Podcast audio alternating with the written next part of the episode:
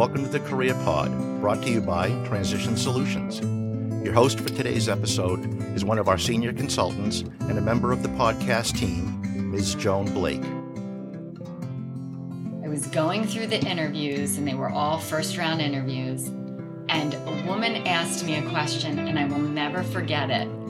She said, Would you rather come in first or come in second? And I looked at her and I said, I would be crazy to tell you that I don't want to be first. I said, but I'll take second if the way to get to first is cheating.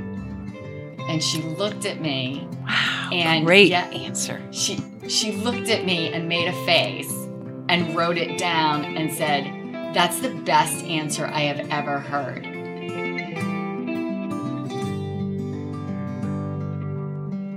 Welcome to this episode of Career Pod. I'm Joan Blake, a senior consultant at Transition Solutions, and I'm joined today by Kim Jackson. Welcome. Thank you.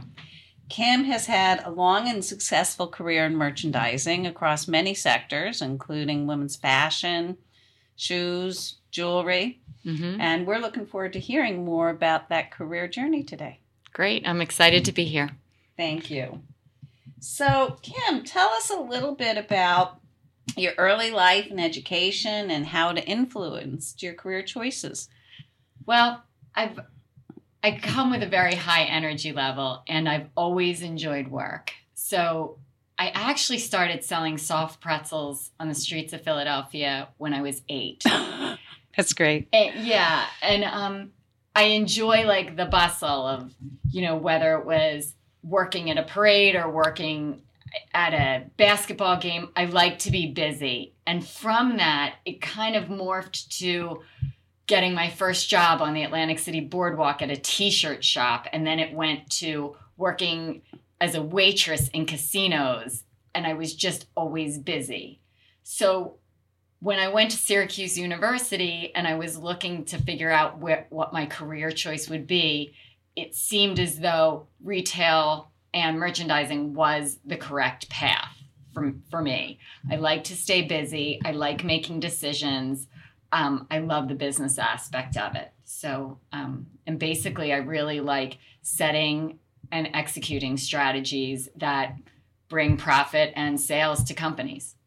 Sounds like there's a theme there too, long theme of working with consumers. Do you Yeah. enjoy working with consumers? Yeah, I do. I, Yeah. I really do because every interaction is different, and there is never one solution that fits all issues. So yeah, I do. Terrific. So, how did you acquire some of those skills that have enabled you to set and execute on strategy, so forth and so on? Yeah. So the the strategic part, you know, once I got into the working world, really what it was was it was a lot of listening, and it was a lot of trying to to make myself of value to the people that I report to so that I was taken to meetings. And um, one of the things that I used to do was when I would go to a meeting, I wouldn't say anything. I would write it all down. Any question that I had, I would write down. And it could be anything from I didn't understand what a term meant, like maybe what when they said gross margin, what did that mean? Mhm. How do you calculate that? Or sometimes I would write notes of situations that happened like when you said this, why did he look at you that way? Awesome. So that I was learning also the part of what was the dialogue and, and what did that mean. And then I would always put time on my manager's calendar to say, I want to walk through these things with you. And that just kind of got me stronger in the workplace. Isn't that a very proactive approach to gaining skills and business savvy? Yeah, managing up is important. Yeah, yeah. Yeah. And how has that impacted your career managing up? Um, I think for me, I've had, you know, I've been blessed with managers that have actually really liked using that strategy. And, you know, for me, it's gotten me into a lot of meetings where I could learn more, and development is very important. I'm a firm believer that you have to be in control of your own development. And, you know, it just kept me moving up into the ranks and it got me exposed to things that I wouldn't have seen otherwise, but I've been able to use those examples in making different decisions. Terrific. It sounds like you really value a mentoring relationship. Have you had mentors in your career? Many, many, many. Yes. Did they find you? Did you find them? Tell us a little bit about that. Um, so the the mentorship part, I feel like you know, in the beginning, I was blessed because I had these great bosses, and I didn't, you know, I didn't know that many people. I was new to the workforce, but today, I don't just call it you know, mentors at work. I find them everywhere. And some of them are my friends and some of them are people that I've connected with that have that have skills where I don't. So I I definitely will reach out to anybody because what I've learned is something that could be extremely challenging for me is very easy for someone else and vice versa. So I've had people reach out to me where they're struggling and it could take me 10 minutes to figure out. So, you know, I believe that you don't necessarily have to look to somebody you work with to be a mentor. You can find it in many other places. Can you give us an example of that? A skill, a knowledge you recently invested in in yourself and who helped you to acquire it? Oh, yeah, for sure. So, um, I have been doing a lot of public speaking lately, and I've really been trying to build that up. And when it comes to writing, what I have learned is I have a lot of thoughts in my head, translating them. How do you translate them onto paper? So let's just take, for example, um, a bio where I know what I want to say, but how, how do I get it on paper? So what I what I found out is that a very close friend of mine, this is what she does. This is one of the things she has to do for work. So she just said to me, You know what, Kim? Just write it all down. Don't worry about how it flows or anything. Just write it all down. And then she looked at it, she gave it back to me, and it sounded great. So now the next time I took what she did and I applied those same steps so that I could do it again. Great example. Great example. So, Kim, could you tell us a little bit about some of the companies and positions you worked at? What motivated you to leave and pursue another one? Yeah, sure. So, um, I, out of college from Syracuse, got recruited to a company called May Company. They are, they were a retailer that um, had eight different divisions, and they were very similar to Federated. So I was very fortunate. I was recruited into their executive training program. And that really, um, we started out, there were 13 brand new graduates, and we started out all shiny and new, and they walked us through the path to becoming a buyer. So I worked with May Company for eight years, went up through the ranks, and then moved over to Talbot's. And my reason for leaving May Company at the time was um, it was very vendor driven and I loved it there. But I was really interested in learning about the private label and the vertical retail portion. So I worked at Talbot's for 13 years um, and did a lot of interesting things, such as working in for the US stores. And then I spent 10 years in the international division and then spent the last year in catalog and ecom. From there, I moved to become the director of direct to consumer merchandising for Puma. And that is a global company that is based in Germany, but the Americas division is based in Westford, Massachusetts. So I spent four years there. And from that point, I moved to Alex and Ani as Senior Director of Merchandising, where I am responsible for the brands line. And the exciting part of that for me is that that has a wholesale component to it as well. So I'm always learning a lot, always looking to kind of change um, what I do. When I was at Puma, I was responsible for um, the e commerce merchandising, the outlet merchandising, and the full price merchandising. So I'm always looking for different channels of business. Boy, that's a lot of different ownership structures, right? Yeah. You've got publicly, U.S. publicly held, foreign owned, privately held.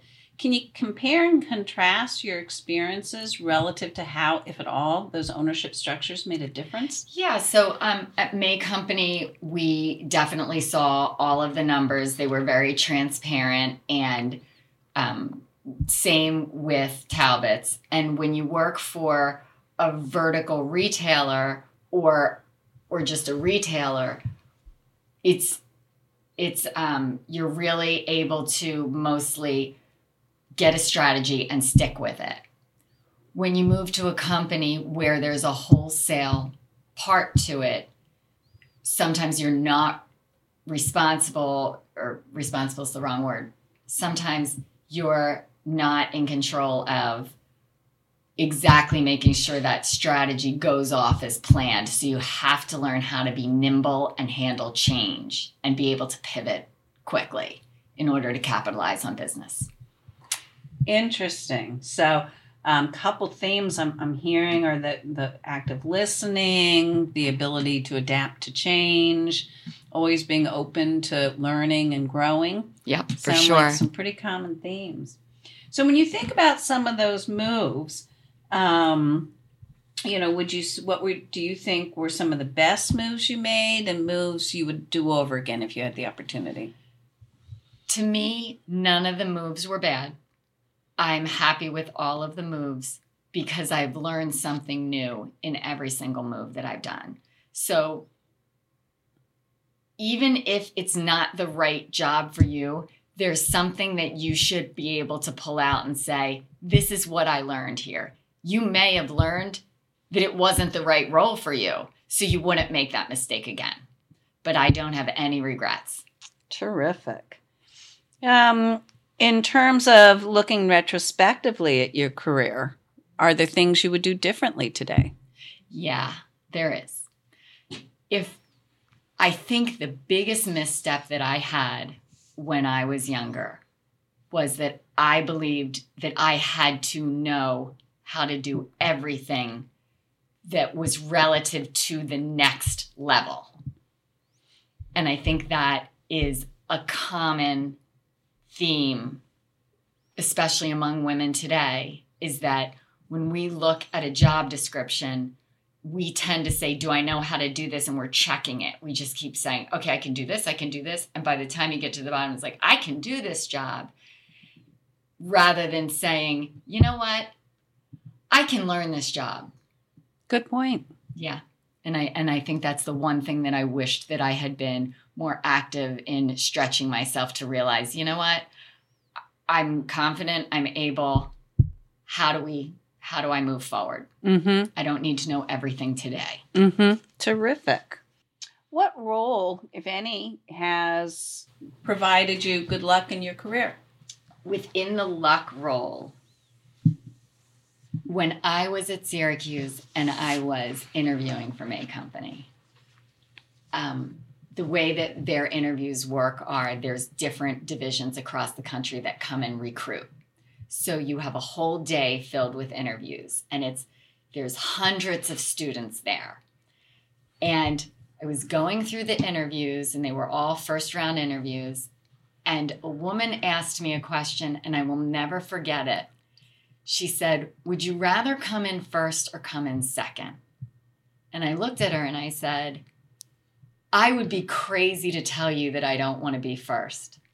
I said, But I'll take second if the way to get to first is cheating. And she looked at me Wow. and Great yeah, answer. she she looked at me and made a face and wrote it down and said, "That's the best answer I have ever heard." And then fast forward, I got the role and she was my divisional. Awesome. So it was and and then you start to move then you start to mature in life and in your career and you start to meet people and learn more things. So a few years ago I had the um, fortune to actually speak to a vice president of HR for May Company back in the day. And he shared with me what went on behind closed doors of how all the divisions would duke it out. So I always like to think she probably put up a fight, you know, for me. And I think that experience working for her was starting in cosmetics and working with a huge vendor base. And I was, that's where I learned negotiation. And I truly am blessed. And that, I t- think that question was the stroke of luck for me. Isn't that great? Yeah.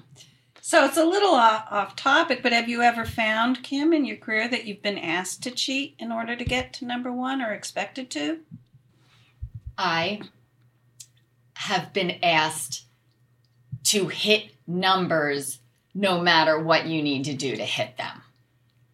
And when you're looking at a solution, and some of it would be, you know, so no, nobody has actually told me to cheat per se, but a lot of people don't like to hear that something can't be done. They're not they're not necessarily interested.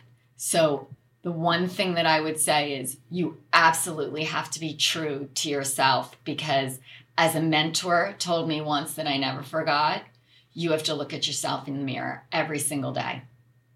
It's great advice. Great advice. So, what is one lesson you might share with us that you've learned through your career? So, you know, based on what we were just talking about, being authentic is probably the most important thing. What you'll find, and what, or what I found rather, is that your value system is the same system. You are the same person while you're at work and while you're at home. There is no crossover. So just be authentic and be who you are because it will show up and you will shine in both your private and personal life. So you mentioned work and home. Um, so are, are, do you have children? I do. I have three. Anything you want to share with us about tips or tricks for managing work life balance? You know, it is funny that you would mention that because I speak at several colleges and it is my joy to speak to students that are starting, you know, their journey. And I was just telling some I was just talking to a Syracuse alum, somebody that heads up the alum this morning and I said, you know, I start off every conversation with, I am an open book. And I'm surprised no students ask me about what it's like to be a mom. So I'm very glad that you asked that. Um, what I will say is that when before I became a mother, I was very nervous because you're used to having control and you think it's all gonna, how am I gonna do all these things? things just work out. It all works out. As a, as a mentor shared with me, it all works out because it has to. And opportunities present themselves, and they are ones that you would not imagine. So, even right now, I work very far from home, and there are carpools that I arrange, and you would be surprised if it's not in your personal life, take it in your work life. You would be so surprised how many people want to help because helping feels good. So my you know that would be the one thing that I would say with kids is you it is it's a huge responsibility but it all works out. That would be my one thing. Well, that's terrific. And it certainly appears to be working out well for you, Kim. So thanks so much for joining us. Thank you.